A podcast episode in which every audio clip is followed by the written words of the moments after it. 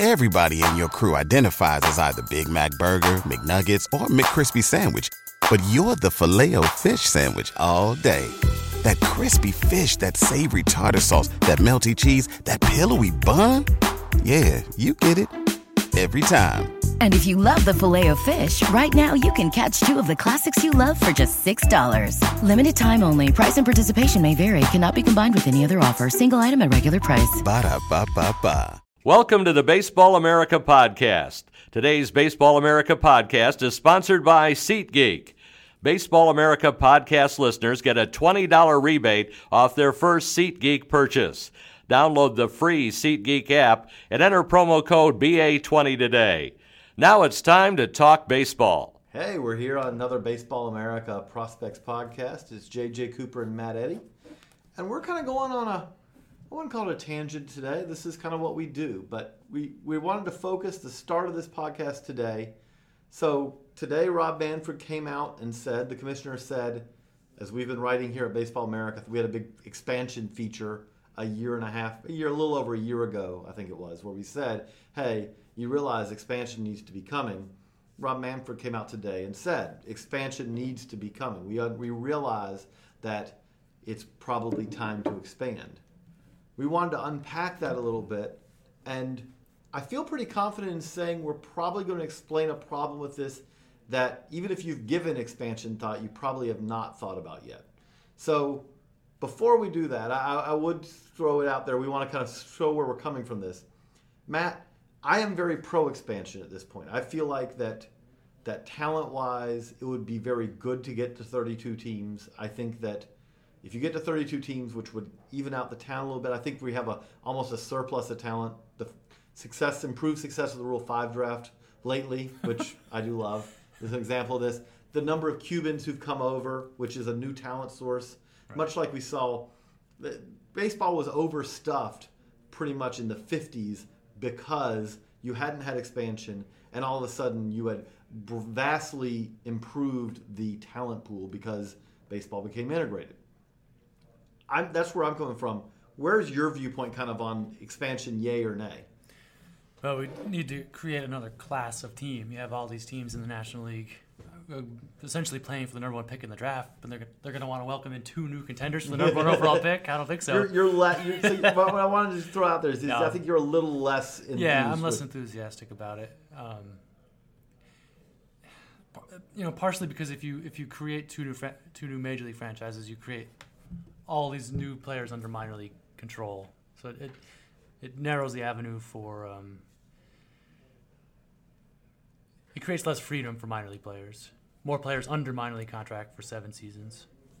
Well, my I, maybe this is almost. But it creates fifty extra major league jobs. Which is why the union usually is is pro expansion, understandably. Um, but the other thing with that, I mean, I think right now the union that's uh, a giant selling point is is, hey, veterans, Alexis Rios, Alex Rios, who's sitting out there waiting for a job. You know, guys like you, you may have a job still potentially, um, things like that, but the big thing, the big selling point to me, beyond the fact that I think talent wise we're ready for this in, in Major League Baseball, the other selling point to me is is that 32 teams, I getting back to 16, getting to 16 teams in each league, where I'm fine with interleague play. It doesn't bother me, but I think it is dumb that we have interleague play every day.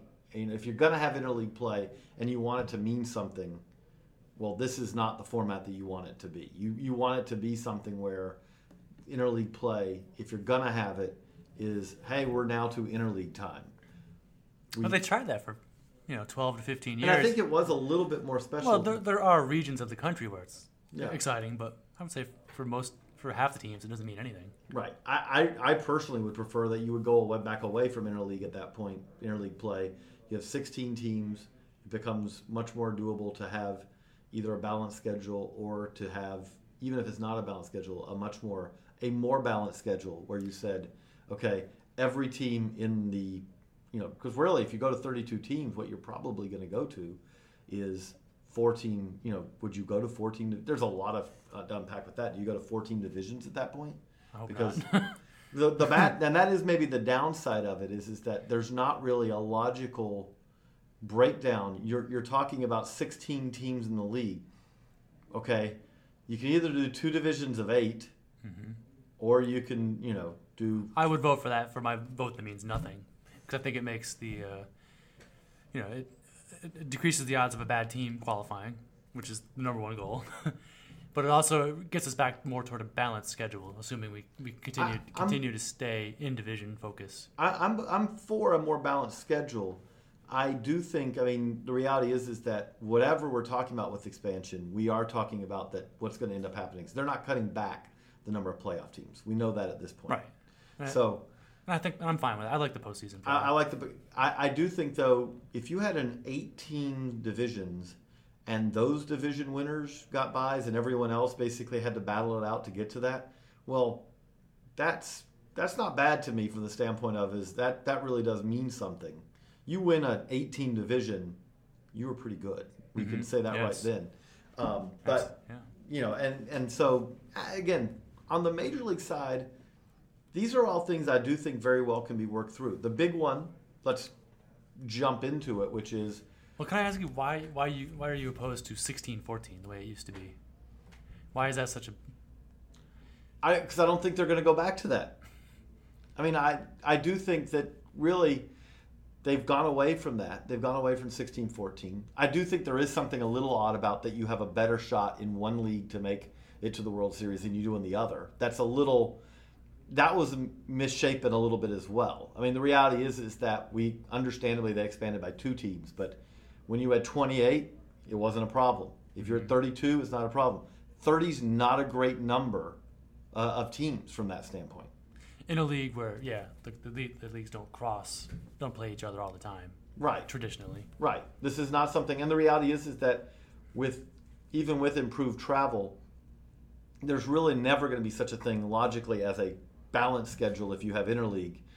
It's just not going to happen. I mean, you can't play everyone, and understandably, you want LA to play San Francisco much more than LA plays. You know, And that would be the advantage of the four team divisions. right. if You would all have logical focused geographic against yeah. just three other teams. Yeah.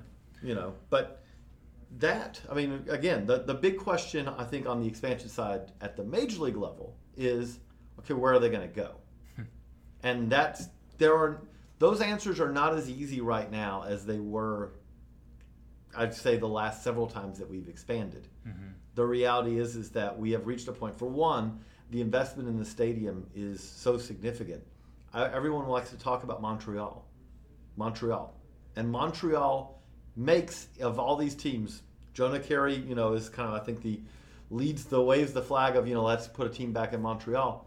The problem is is in Montreal is is are the are you going to get a stadium built in Montreal? Cuz if you're going to Montreal just to go back into Olympic Stadium, Right. You don't go to Montreal. Furthermore, you, it would have to almost be a retractable roof stadium as well, Yes. or some sort of climate controlled environment. You are talking about a very expensive stadium, which, last I checked, Montreal has never has not shown any signs of wanting to do.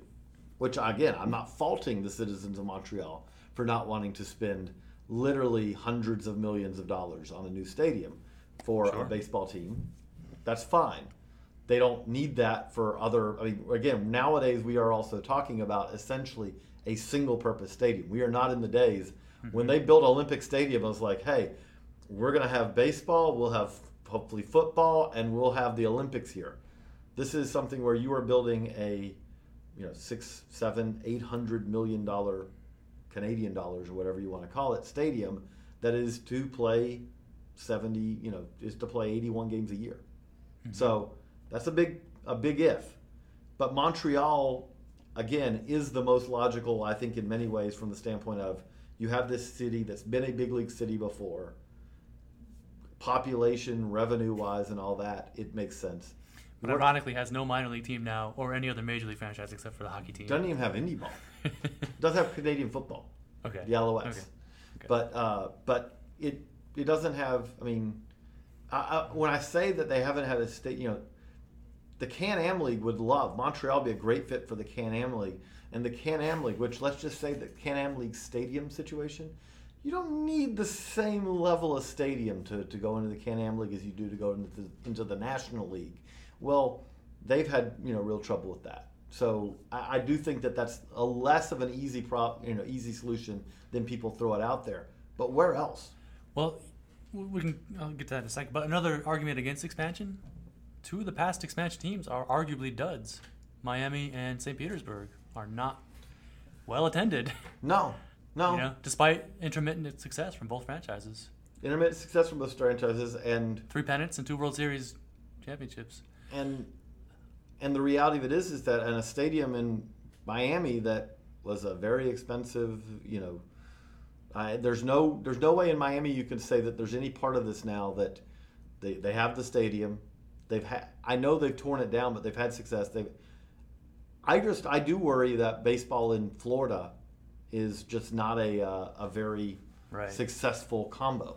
So for me, it's almost like fix the, fix the house now and then worry about And, expanding. and that is, I think, a very good argument. That's O- made- Oakland also has Oakland has its own a- issues, Oh, which could be solved by moving to San Jose, probably. right, which clearly cannot happen because if it was, it would have happened by now. Right. We've literally on our second commissioner trying to do this.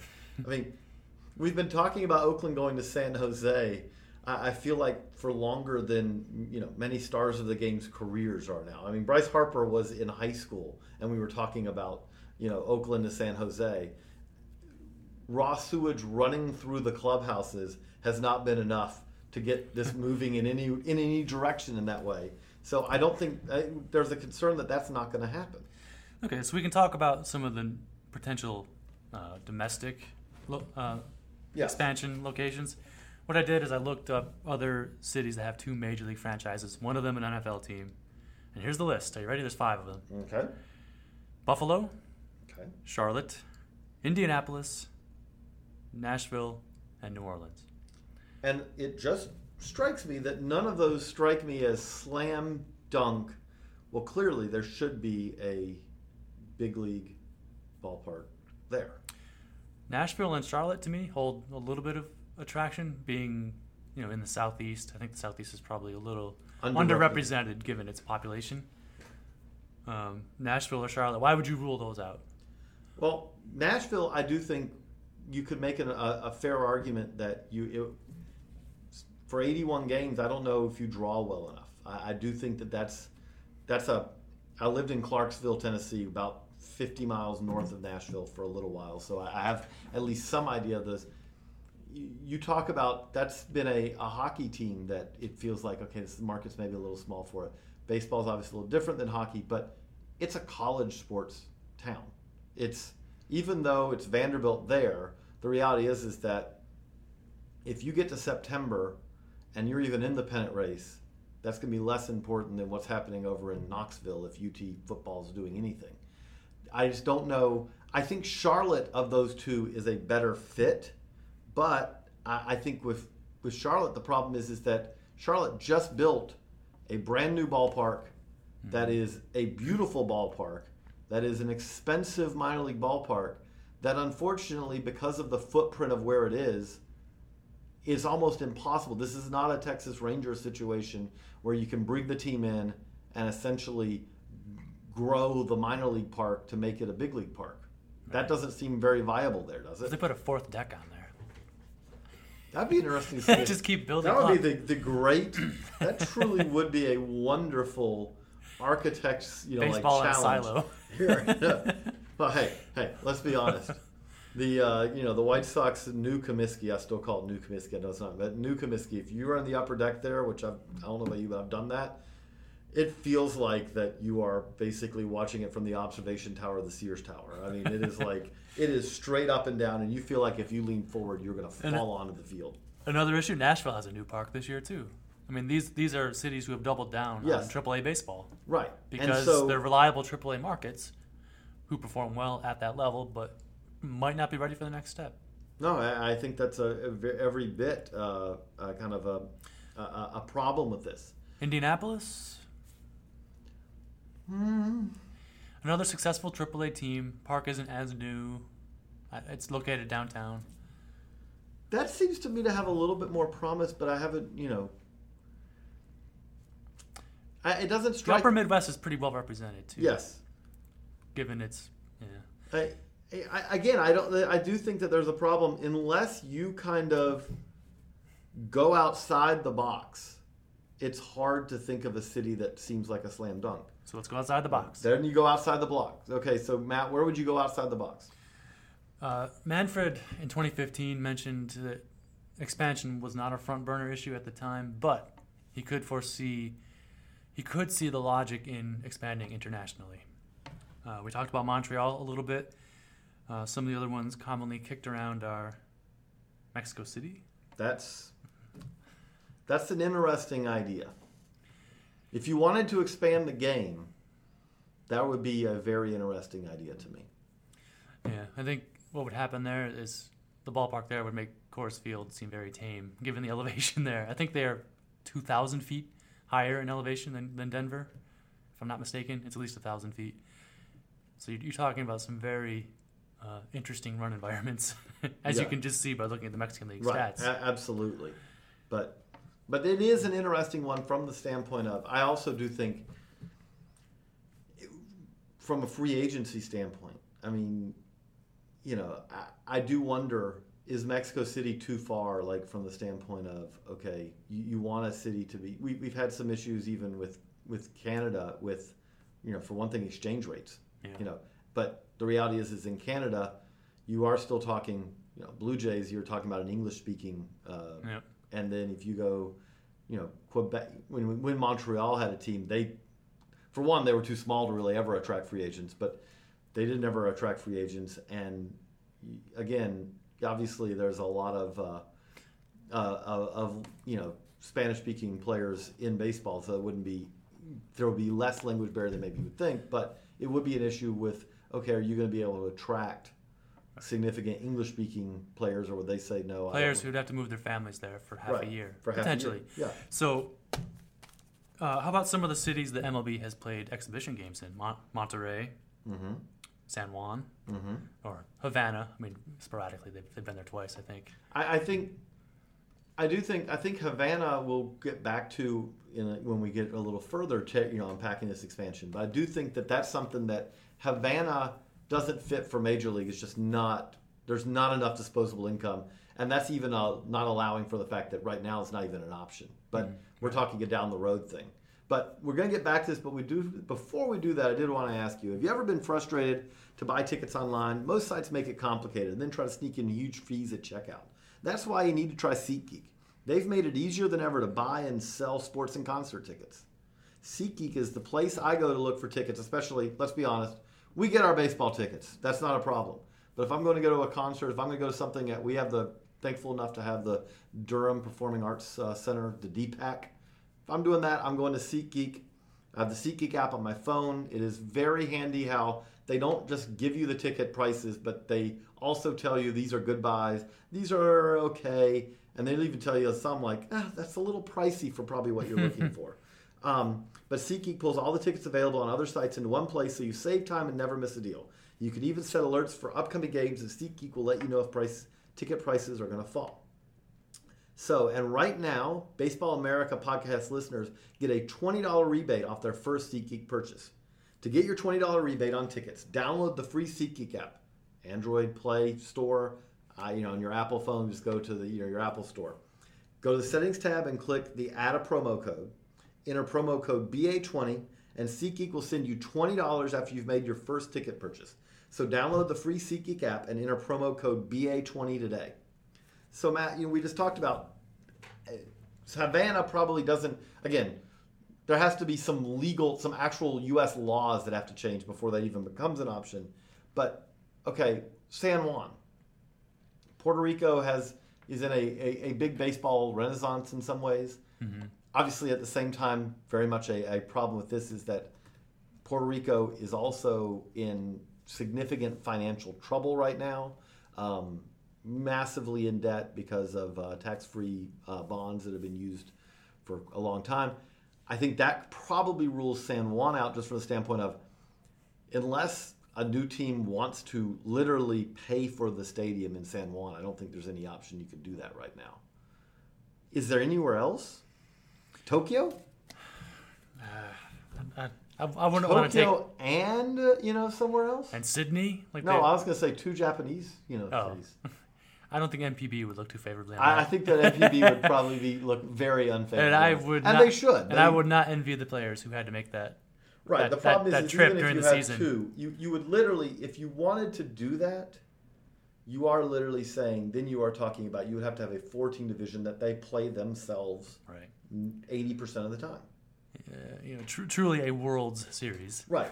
Which I do think down the road, I would love to see a true World Series from the standpoint of it's, yes, would the U.S. team that wins the U.S. World Series be absolutely massive favorites? Absolutely. However, I would still love to see the games. It would be And- fun. And it's not 1903 anymore. When you say World Series, it's not Right. a World Series. No, definitely not. It's it's an anachronism. Um, okay, so some successful minor league franchises in larger markets. I've I've written down San Jose and Brooklyn on mine. San Jose is the one that I, I do think the the answer to this that probably will not happen is is a third team in New York. Right. A third team in New York as one of the teams for this. I don't think there's any question that that could succeed from the standpoint of there's enough population there, there's enough baseball fandom there. Again, is it going to happen? No, because the Yankees and Mets, that's one thing that would actually would unite them together. Oh, to Long Island or Newark or something like that. What do you think? No, Same thing? I, Okay. I, again, and this is the problem: is is that we've seen this. If you're the San Francisco Giants, is it good for baseball to have Oakland move to San Jose? Absolutely. Is it good for the San Francisco Giants? No. And But is it bad? That's such an established franchise. Successful. owners in baseball, and this is something that I do think you can somewhat say is a fair criticism of baseball. The NFL, I'm, I think that generally MLB runs itself better than the NFL does, especially recently. But in the NFL, there is, it's become less this way. But the NFL became the success it was because owners were willing to do what was best for the league ahead of what was best for themselves the national television contract in football, where every where the Green Bay Packers were going to get every bit as much money as the New York Giants.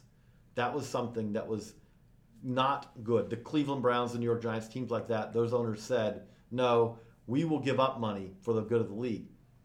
I don't feel that that's really ever happens in that kind of way with owners in baseball.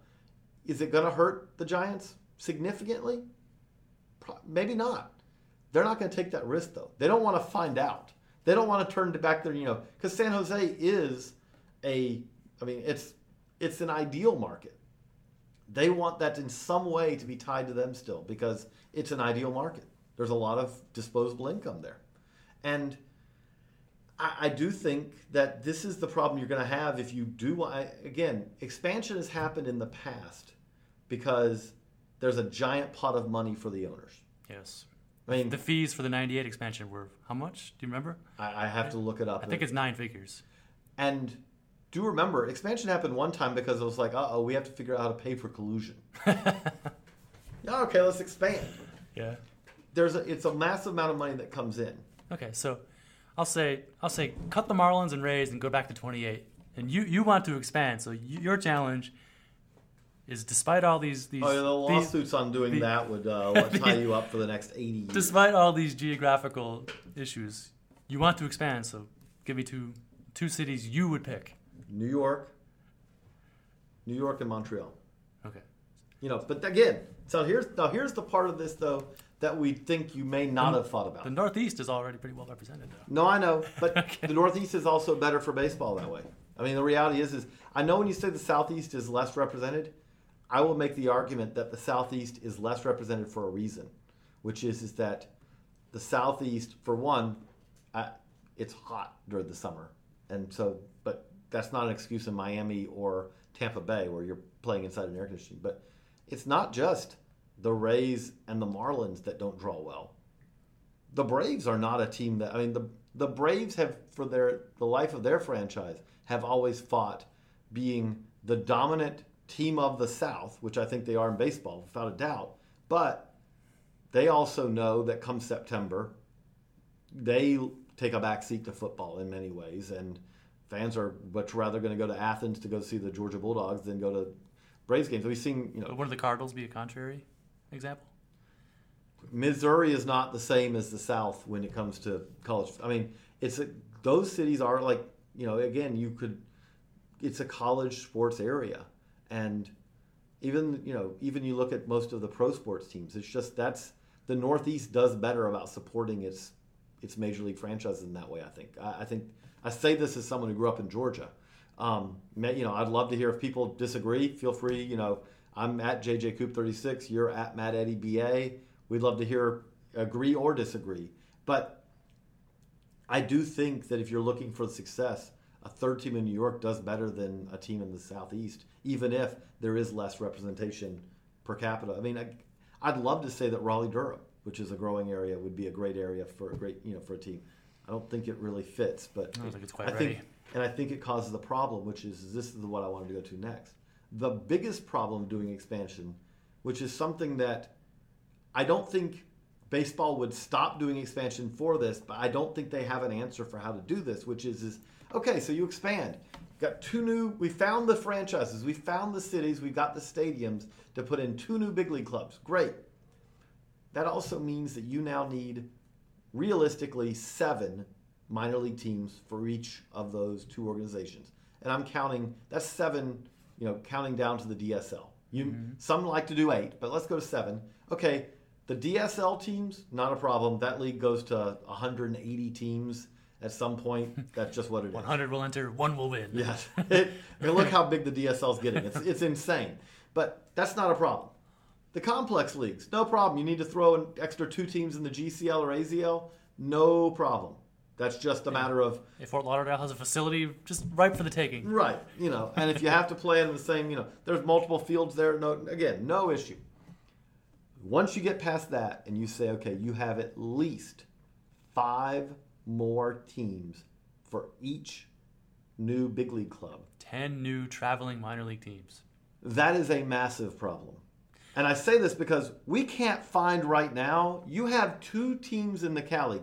We have a Cal League team that was had to go to court to get to play in their ballpark because the city doesn't want them to play there with their lease. This is high desert. High desert. Yes.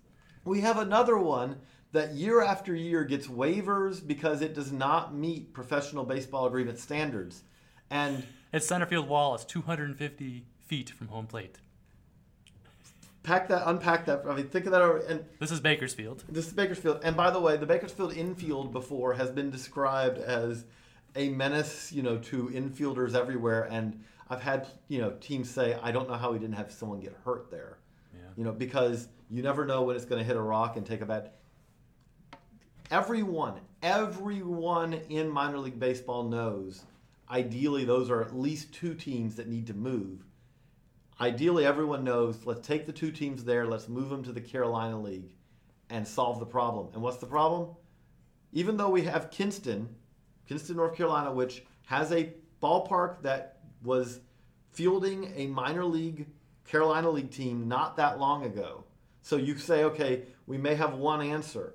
They still haven't been able to solve that problem. And admittedly, there are some hurdles as far as, no, we want compensation or whatever. But that's been a problem to find two cities. Now you're saying, let's find 10. Is that even doable, Matt? I think if we assume that the minor league structure will carry on the way it is now, no, I don't think it's possible. However, it does open the door to restructuring the minor leagues. And let's get to that in a minute. But like, okay, let's explain to people why this is. Okay, what you have. Let's just start with. This is the affiliation structure.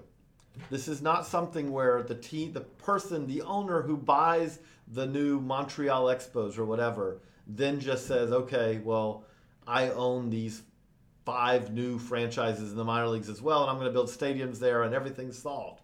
No, this is is that at the minor league level they have to go through the same process. Do remember that you have to pair these up. You can't say, "Hey, the great thing is is we found one new city for the International League. We found one new city for the Pacific Coast League." Or, you know what? We've got one city we can stick out in the Cal League to go with them, and we got one city to go in the Carolina League. That doesn't do what you need. You need as you just touched on, we're going to get to the point of restructuring because I do think if you expand, you don't even have a choice. And we've seen this in the past. Mm-hmm. What happened with AAA, in essence, was as all this happened, we ended up with two AAA leagues instead of three because it became logical to restructure. Internationally, we lost the American Association in the process. But we, we do also have to think of the cost, the, the significant amount of money that you're talking about here, because in addition to the franchise fees, in addition to all that, the, the, the price of entry for a full season minor league ballpark now generally sits in the 25 to 50 million dollar range.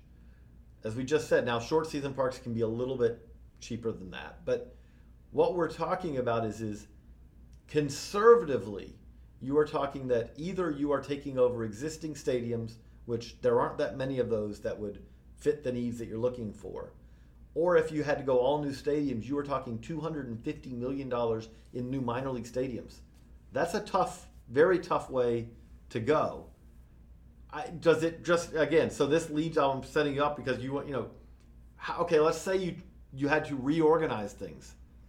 That's not easy either, is it? It's really not, because I think having the four full season classifications makes sense. I think you could get creative with the short season leagues. Now I don't know what your thoughts are on that. I think complex leagues make a lot of sense. The Arizona League, the Gulf Coast League. I think there's some wiggle room with the others. However, how attractive are Appy League and Pioneer League franchises to the existing full the season York, leagues? Even the New York Penn League. I mean, these are Yeah. cities. They're short. I think the season- Penn League could fold into the Eastern League pretty well. But the problem is, is that these are cities a lot of times, and I know that they're somewhat located, but there's a selling point to having short season baseball. There's a reason a lot of times that these parks end up being short season parks. One is weather, in mm-hmm. some cases. It, if you're playing in the Northwest League or the Pioneer League and you're starting on April uh, April 7th, that's not as ideal as starting at the end of June. But the other is is that it's an easier sell. If you're saying we're selling essentially 35 games for the year, you can draw better for those 35. You're, you're not going to double your attendance by changing that to having 70 home dates. we should have the uh, the leagues draft the uh, the short season leagues. If we disbanded the short season leagues, the Pacific Coast League and California League can draft the top sites they would want. But that's the thing is, is that you'd have to, you'd really have to do it. It would be a draft all the way up. So what it would be, I mean, again, if you're reorganizing this, you would have two double A. You probably would have two double A teams get bumped to triple A, and then you would have two A ball clubs get bumped to double A, and then you would have when you get to low A high, it's less likely, but conceivably you could have two low A clubs bumped to high A, and then you could have two short season clubs. Hey, Green Greenville Astro, you know Greenville, that you know Appy League, which is in a great ballpark. Congratulations, you're a Sally League club now. Right. You'd have those kind of things happen, but it would be incredibly complex. That's not to say it can't be done, possibly, but it is something where if you said right now, hey, baseball's announced that they're going to expand in 2022, it would take some time to get there. You want, if you right now, baseball said we're going to expand in 2018, it would be a massive rush to try to get that done. I don't think it'd be, again, how way stadiums are now, wouldn't probably be doable. How old would Savannah's Grayson Stadium be in 2022 if they wanted to I mean, bring that is- one back online? This is- Savannah, New Britain, Huntsville, all minor league cities. Colorado Springs is going to become available, and that would become, I think, a key part of this. Yeah. Um, Portland is amazingly lacking in what I mean. That's, but again, Portland, you're not getting a stadium built for you, and generally, generally, owners are not really that receptive to saying, "Hey, sure, we'll build a ballpark." that doesn't happen very often. Remember, Obvious- remember when Canada had all the minor league teams? Edmonton and Calgary Right. and Ottawa. And now those cities, in a lot of cases, have struggled to keep on hold on to indie ball teams. And but the other part of this, I think part of what happened in Canada is, is Canada. A lot of Canadian cities were like, "No, we are not building you a new ballpark. We have a ballpark. You're welcome to use it, but if you want a new one, bye bye. We will uh, we will wish you well." And reality, again, you to have a full season club in Canada, it needs to. It's not a good fit for April. It's just not No. so there's a lot of hurdles with this. I mean, it's that really what we just wanted to talk about and point this out is, is that there are more hurdles to this than initially meet the eye. Yes, are there trouble? Are there problems of finding where you're going to put the big league cities? Sure, but unless, and you just said it. I mean, unless you basically said if you wanted to, and we've heard there has been push at times to call it rationalize the minors or whatever it is. If you wanted to truncate the minors, you could do it, but it's still it's there's no easy answer there. If you said we're going to lop off the non-complex rookie leagues, even okay, well that gives you in essence enough. That right there is enough cities to if you patch everything through, you could make this work.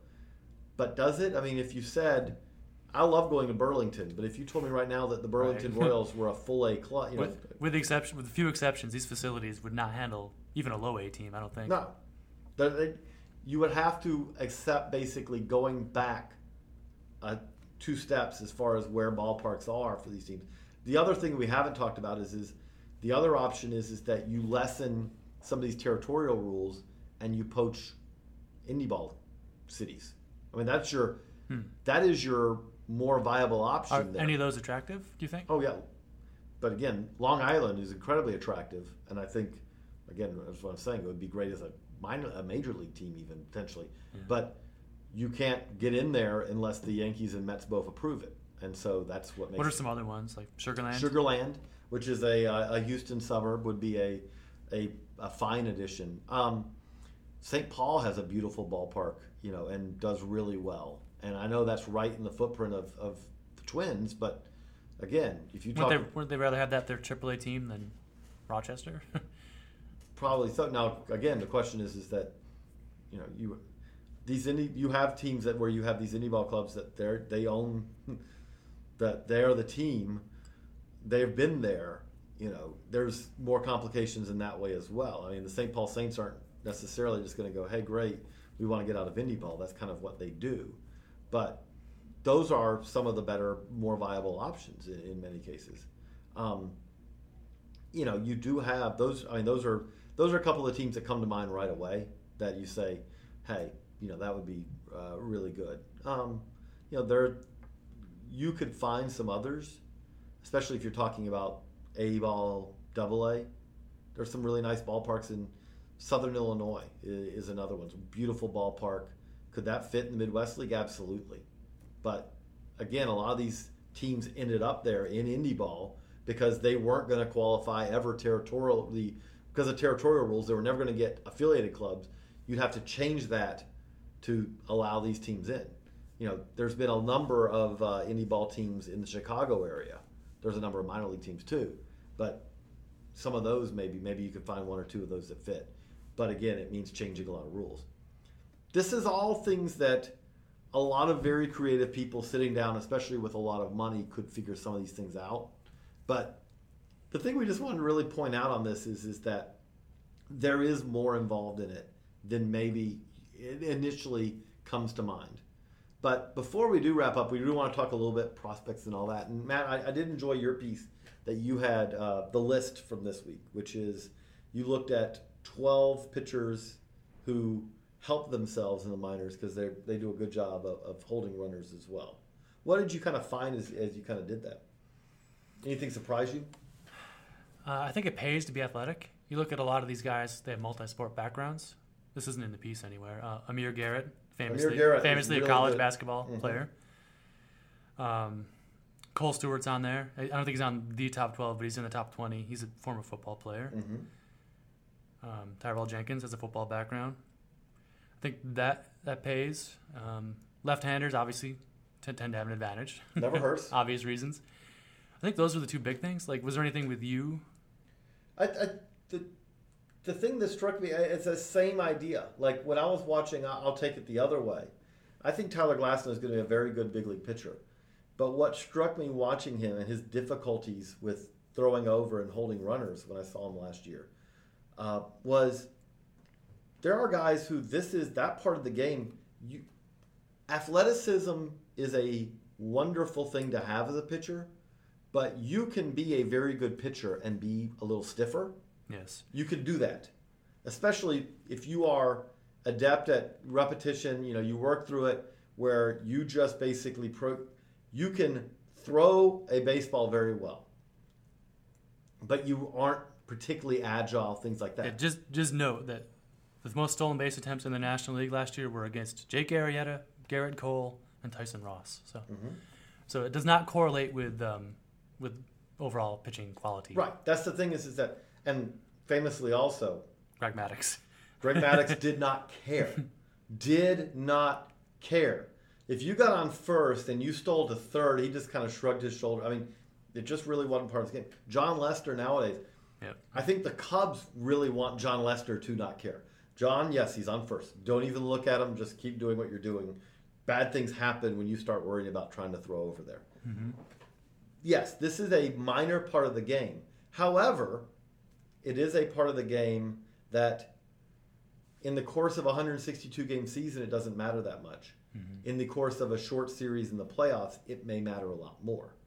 And that's the thing. Again, maybe this is too much of an overreaction I'm having to the fact that the Royals have been very successful the last two years. But you do have teams now that can take advantage of a pitcher who can't hold runners. Or, And- or a catcher who or, or a catcher who can't throw. throw, yeah. As we saw, really, I mean, the reality is is that the Royals made the World Series two years ago. Started with the fact that basically in their wild card game they got to face a catcher who had trouble throwing guys out. And I think Travis d'Arnaud last year did not throw out a base stealer in the entire postseason. Right, and that was a very good fit for the Royals in the World Series last year as well. It's something where, again, it's a minor part of the game, but when you Th- are those talking- minor things matter for guys who aren't Gerrit Cole. The Right. Gerrit Cole stuff. You know? Right. I mean, again, when you talk about, I mean, let's talk. You know, if you talk about WPA, you know, when you know, probably eh, and all that, you are looking at something where, yes, it may be that that at, that made you five percent more likely to win the, you know, you, give you a five percent, you know, bumped your chance by five percent. Well, that's significant, and sometimes that is a difference because the reality is is that each one of these games in the playoffs, I mean, the difference between winning those and losing, if you if you have one of those games where you swung it because you can run the bases and they can't stop you, well, again, the uh, one game swing in a playoff series is massive when you're talking about a seven game series where you know truly luck plays a part. Yeah, it's not something where you're averaging out like, well, the better team just won this. No, if you can win a game, win whatever way, it makes a massive difference. And plus, I thought it was just fascinating to look at areas where maybe some prospects can improve because Mm-hmm. I think that's that's what the minor leagues are for. And I do think also there are teams that have philosophies of emphasizing it earlier, and there are other teams Yep. who are like, we don't care. The Pirates The Pirates have Don't care. long. I mean, they want long, powerful deliveries. Jameson Taillon, Glasnow can't hold runners. Gerrit Cole, not very good at and it you either. can go back. This is, I mean, I did a piece on this, a similar piece, I think like four years ago, and the Pirates were bad at it back then. I mean, I mm-hmm. remember that was when Gerrit Cole was in the minors.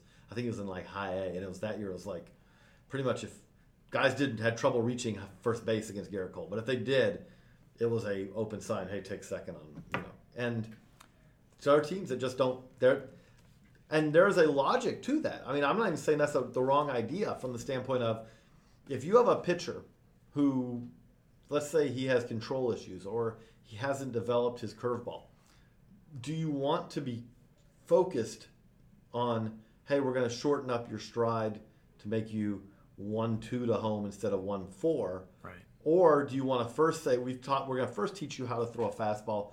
We want to make sure you got to your, your fastball where you can locate it. And once we do that, then we can worry about that later. You want to do to me logically, you don't want to mess too much until they can do step 1. The Pirates look at it as is this is step 5. Let's get through steps 1 through four first. But that was interesting to me. Um, it was a bummer. My, my fun thing of the week was I got to go see uh, Salem, the uh, best, probably the most prospect laden, not probably, we picked them as the most prospect laden team in the line. Number one. Of course, I happen to have the misfortune of going there on a day that Yoan Moncada and Andrew Benintendi, neither of them played. Day games are the worst. Yeah, that was a bummer. But still, I mean, the, the funny thing is, is that it's, it's a great game when you have two top hundred prospects not in the game, and you still have two top hundred prospects in the game. That's not bad. Did anyone make an impression on you in that game? Um, Dansby Swanson did have a great game, but Dansby Swanson just strikes me, and this has been true before every time. It he is he is a very mature player for his age. Him and Ozzie Albies are going to be the guys who, you know, they're obviously you have to perform, but the other part of it is is that they're going to be those guys the professional, steady guy who you don't have to worry about falling into a tailspin because he's having a slump. You don't have to worry about that they're the guys who you have to control the clubhouse. Again, are those things quantifiable? Eh. But I, I'll tell you this Dansby Swanson's makeup wise reminds me of Kris Bryant. And I think that that's really one of Kris Bryant's best attributes. He's a great player, but having that kind of makeup doesn't hurt either. I think it's a separator, yeah. Because when you get into pro ball, there's really not a lot separating the players in terms of overall talent. You know, the top end guys. I think makeup can be. It's it's a The nice bone. I mean, again, and we don't. I mean, it's it's we've had some interesting discussions all around baseball lately with the Royals. Okay, is that the Royals seem like a high, you know, a a, a, a team that's very close team and all that? Does that actually mean anything as far as wins and losses? Well, we don't know. We can't know for sure, but it hasn't hurt the last couple of years. Um, you know, at the same time, I can make arguments that those A's teams of the early '70s were really good and they hated each other. So it's not like you have to all be. I, I think those A's teams had some guys who you would argue, you know, some you can make the. I- I've heard scouts make the argument the other way, which is, is you don't want guys who are too nice. Um, You know, they they want they want some guys with a little edge to them. But Well, I think Yordano Ventura. he's got some, He's. I mean, they're nice to each other, but I think they. Right, but they have edge to others. Yeah, there's some truth to that. You could argue that. You definitely could argue that with Yordano. Uh, Yordano's a player. I mean, again, I think it's like I've always said to me, makeup. The best way to define makeup is is that makeup is is kind of everything around it. It doesn't matter if the other team likes you. I don't, you know, Bryce Harper. I don't think it really matters to Bryce Harper that it seems like the Braves. And I know Braves fans hate him, but it seems like a lot of Braves don't like him either. That doesn't mean anything. It really comes down to is Bryce Harper doing anything detrimental in his clubhouse? Let's ask Papelbon. Yeah.